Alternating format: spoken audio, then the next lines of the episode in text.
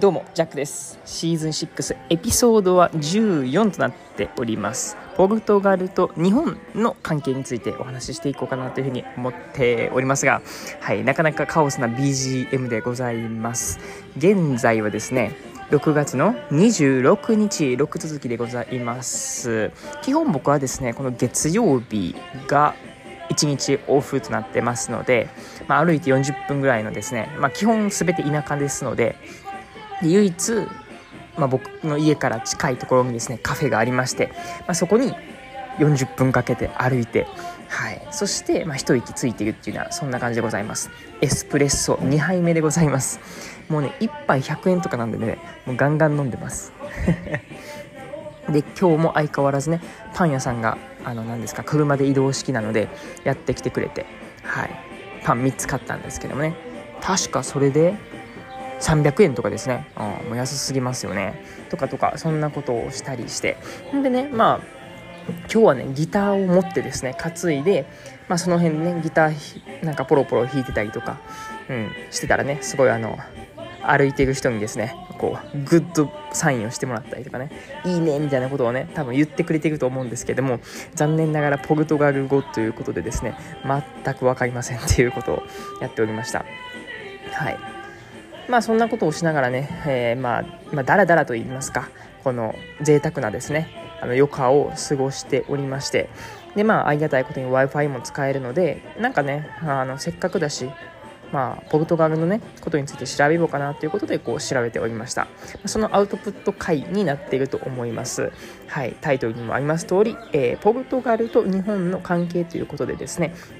まあ、地理的な部分からですよね。もちろん言葉言語ですよね。そしてまあ歴史的にもですよね。かなり深い深い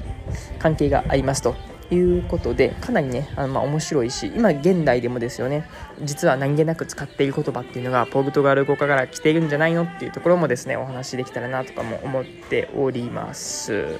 それではこんな愉快なね BGM を共にですねお送りしていきたいなというふうに思っております。それでは本編スタートです。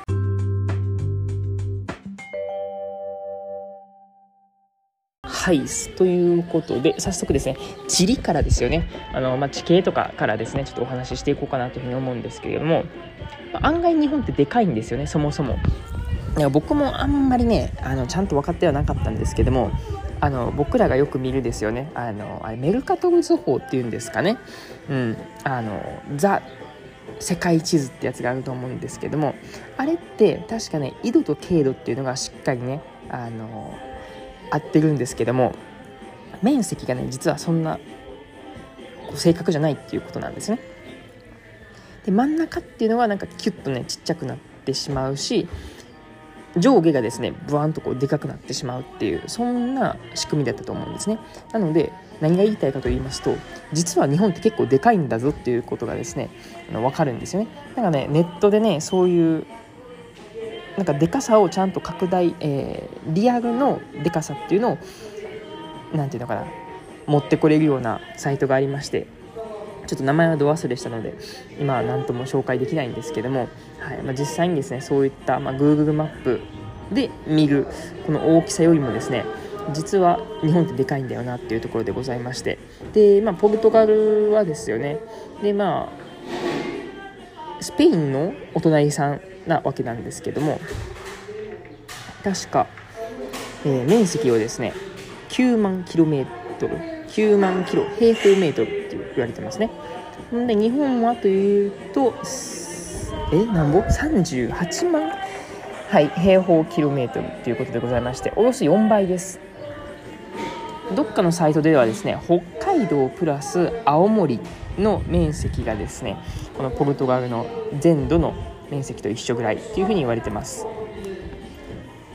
まあどこともそうなんですけど実はヨーロッパもね結構でかいように見えるし特にね僕が前回いたデンマークなんかも結構大きそうに見えるんですけども実はあれはねやっぱこの北欧って言われるように北に位置しているので結構ね面積がガッとこう伸ばされてるんですよね。だからよく立体的にちゃんと比較するとですね日本って結構でかいんだぞっていうことがわかるわけでございます、はい、そして人口はと言いますとポルトガルは1026万人に対して日本は1億、えー、約2000万人3000万人っていうふうに言われてますよね。大体12が、えー、13倍って言われてます。はい。まあ、ここからでもですよね。かなり日本ってでっかい国なんだよなということも分かりますしね。そして言語ですけども、まあ、ポルトガルさっきもお話をしたようになんですけどもポルトガル語を使ってるんですね。で案外意外と知られてないというかね僕もあんまり知らなかったんですけども実はポルトガル語を喋るのってポルトガルだけじゃないんですよね。あのブラジルですよね。ブラジルも実はね主要の言語がポルトガル語って言われてます。っていうのももともと歴史ではこのブラジルっていうのをこのポルトガルがですよねあの見つけてそこをま植民地としていたっていう背景があったりとかっていう部分でかなりねポルトガルっていうのは、まあ、歴史的にもですよね発展をしてきていたんですよね。っていうのもやっぱりあの海に面しているっていう部分とかねすごいメリットでいろんなこのね国を発見できるで過去ね歴史を遡るとこ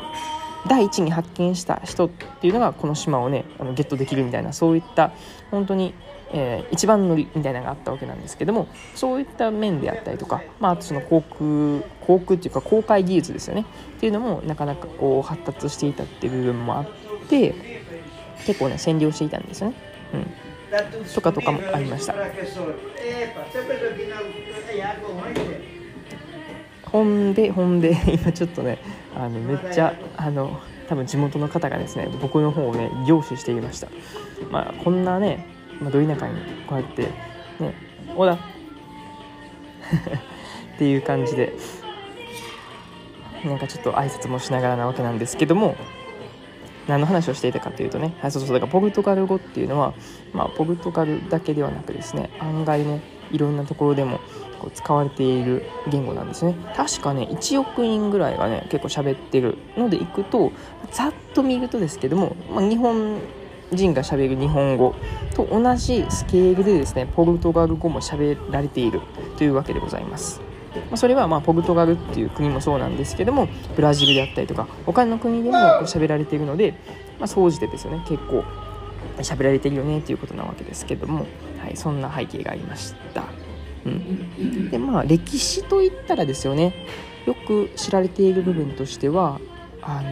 鉄砲ですよね。鉄砲伝来っていうのがね確かね歴史ではあったんですよね。種子島って言われるところにこのポルトガル人がですね漂流しましてもともとはこうねあのちゃんとこう日本を目指して行ってたわけじゃなくてシンプルになんかねあの迷子になっちゃったみたいなそこで漂流したのが日本だってでたまたまそこからこうねビジネスしていきましょうよっていうことで確かあれ織田信長やったっけ？なんかねあの鉄砲であのなんて言うんだっけ長篠の戦いだっけうわあかんな。歴史弱者がバレてしまう。あのー、ね鉄砲隊みたいなのを作るシーンがありましたよね。この多分何列かに分かれて一発撃ったら後ろに交代っていうような、はい、そんなものがあったりとかで。結構だから日本のこの歴史にもですねこういった鉄砲とか新たな技術っていうのがやっぱあのまあ、今でもそうですよね、チャット GPT とか新たなそのテクノロジーっていうのがこう世界を変えていく、日本を変えていくっていう部分もあって、まあ、それと同じようにですね、ポルトガルを機にしてですね、こうやって、まあ、貿易をする。しかも日本にとって初のね、ヨーロッパ人とのこの貿易っていうところではなかなかね、まあ、歴史的にもこう長いお付き合いがあるんだろうなっていうふうにも思うわけです。そしてそして言語なわけなんですけども結構ねそのまあ昔からですよね。そうやってポルトガルとのお付き合いがあったっていうのもあってかこの言語的な部分でも、まあ、似た部分それこそ日本でよく使われている言葉っていうのは実はポルトガルから来てるんだよねっていう話もあってですね、うん、例えばなんかコンペイトーとかもそうですしカステラとか。天ぷらとかもそうらしいんですね。とかとか、まあ、調べたらキリがないんですけども僕はね一個驚いたというかねあのまあ一応出身は京都という風に 言ってますんですけどもポント町っていうねあの町屋があるんですよねこの京都の市内のところなんですけどもそのポント町のポントっていうのもですね実はポルトガル語から来ているよっていうので、まあ、ポイントっていうね言われるように結構その京都の中でもそういう多分キリスト教とかですね。そういうのをまあ、ポルトガル人が、ね、持ってきたっていう部分で特にその京都の中でもそのポント町って今言われているところを見て結構ねあの発展していっただからポイントとなる中心地となるっていう風な意味合いがあると思うのでそこからですねポント町っていう風に言われててね今となってはもうザ日本ザ京都みたいなこの町屋になってるわけなんですけどももともとはこのポルトガル語から来ているよっていうことでございましたなかなか意外ですよねうんとかとかっていうのもあったわけでございます。はい、そんな感じでね、まあ、ざっくりと地理と言語そして歴史についてねざっくりとお話をしてまいりました。はい、本当にざっくりとお話ですのでもし興味ある方はですねこの他にもですよねちょっとこう調べてみるなんかもいいんじゃないでしょうかっていうところでございましてなんとね、まあ、僕がこの大体3週間ぐらいこのポルトガルに来てしかもね残念ながらなんですけどもねその中心地とかをもう1日2日しか行ってない。なんなら1日2日寝るだけで特に観光とかもしてないのでこうなんだろうな。みんなが見ているところっていうのはね見てないんですよね。なんですけども、まあ、地元とかこうローカルにこう根ざして 僕は今生きてますのでそういう点からお話できる部分が、えー、12点3点ほどあるのかな。うん、と思います。まあ、それについてもお話をさせていただきますとですね、まずね、屋根がオレンジすぎるっていうことで、もう基本ね、どこかしこもですね、屋根がオレンジなんですよね。これ何ぞやってことなんですけども、これはですね、なんかポルトガルの伝統的な、えーと、建築様式とかが結構影響しているみたいでして、っていうのもですね、なんかオレンジ色っていうのは結構、まあ、建物のその耐久性とかを上げてくれるらしいです。っていうのもなんか太陽の光っていうのを反射しやすくって結構ねヨーロッパって日差しが強いんですよね。その日差しが強いのをこ